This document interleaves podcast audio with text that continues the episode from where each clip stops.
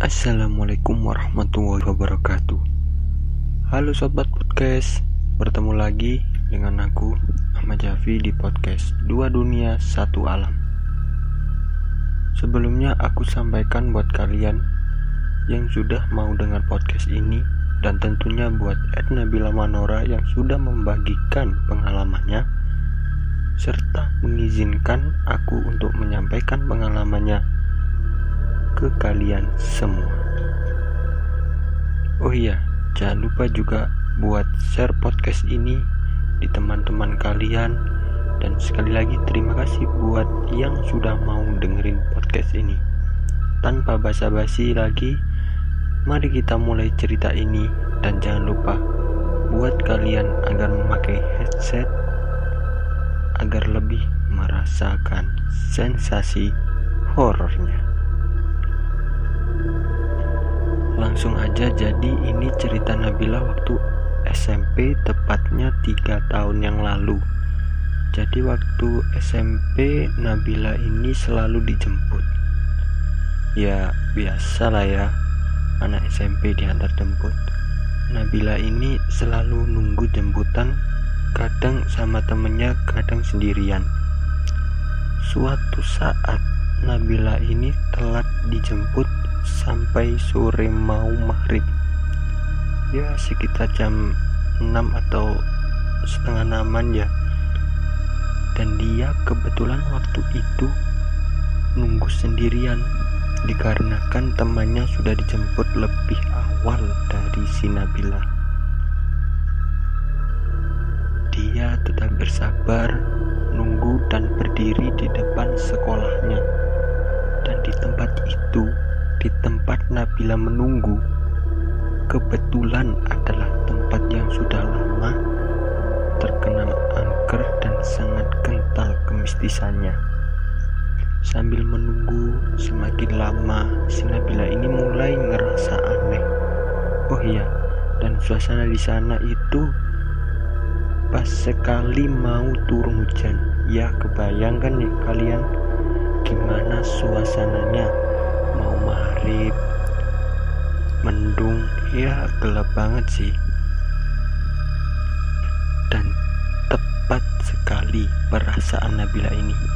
Tidak lama kemudian Nabila ini benar-benar berasa seperti tiba-tiba aja ada yang nemenin dan itu nyata banget kata si Nabila ini.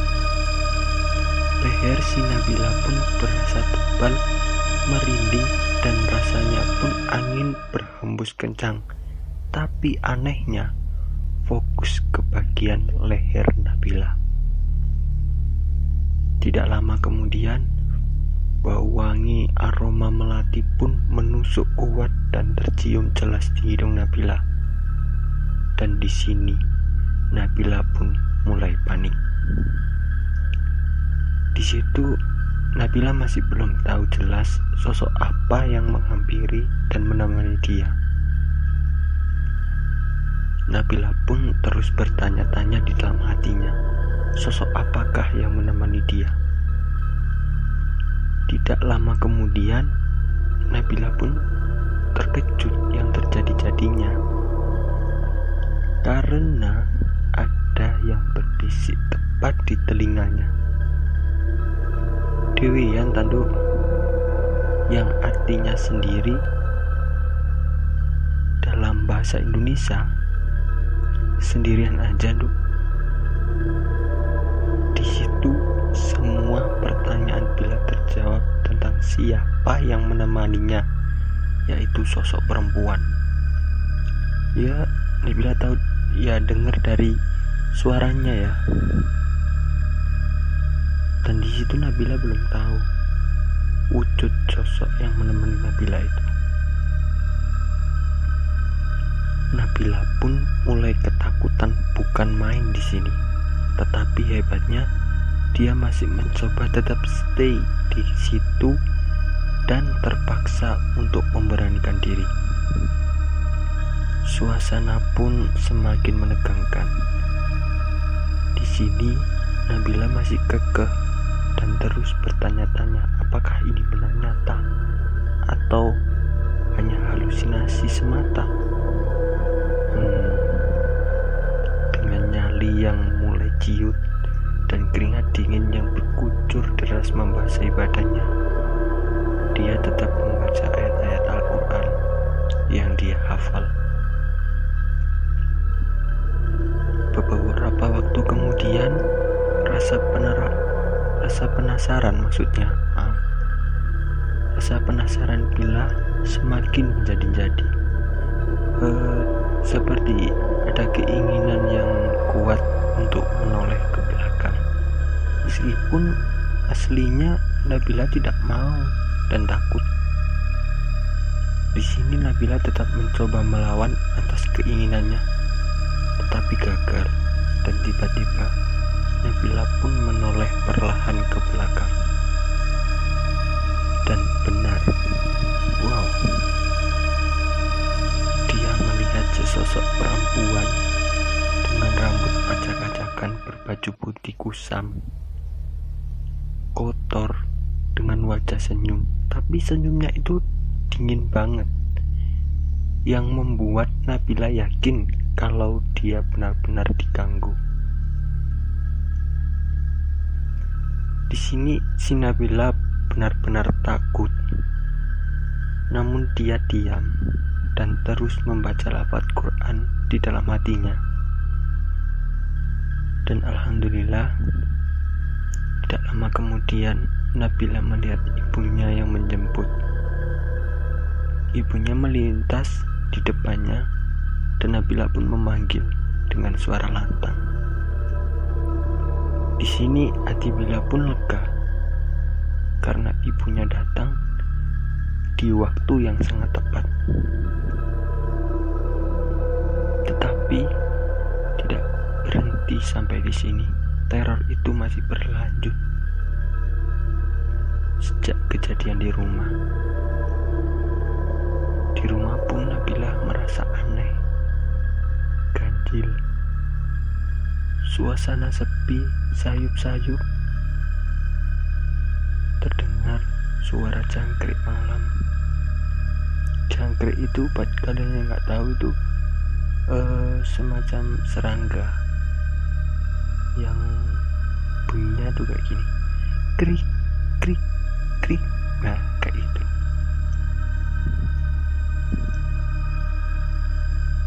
Sejak kejadian itu, si Nabila tidak mau menunggu jemputan di tempat itu lagi. Intinya, dia menghindar agar tidak pengalaman dan kejadian itu terulang kedua kalinya. Oh iya, buat teror Nabila yang di rumah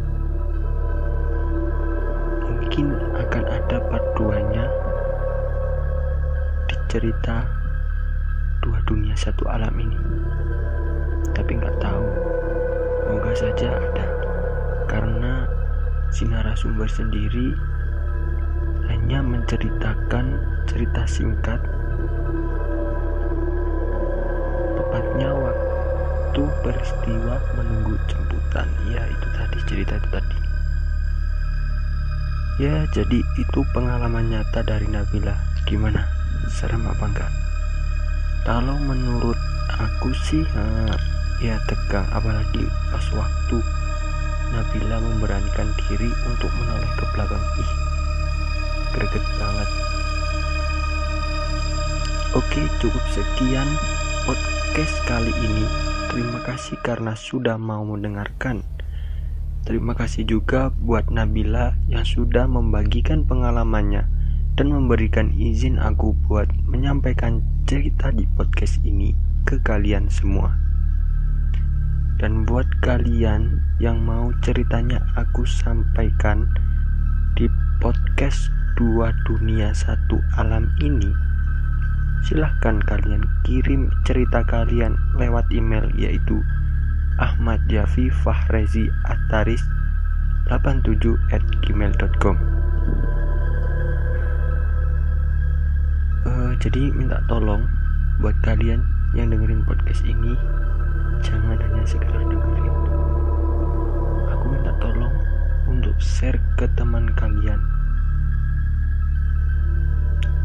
Buat kalian yang dengerin podcast ini di YouTube, jangan lupa like, comment, and subscribe. Kalian yang dengerin di aplikasi Spotify, Anchor, silahkan share ke teman-teman kalian. Sekian podcast kali ini. Aku minta maaf jikalau ada kata atau bahasa yang salah. Ya, pastinya banyak lah ya dalam menyampaikan cerita ini. So, sampai jumpa. Semakin menunaikan ibadah puasa bagi yang menjalankan. Aku doakan buat kalian agar selalu sehat dan dijauhkan dari wabah yang melanda kita. Aku Ahmad Jafi undur diri. Wassalamualaikum warahmatullahi wabarakatuh.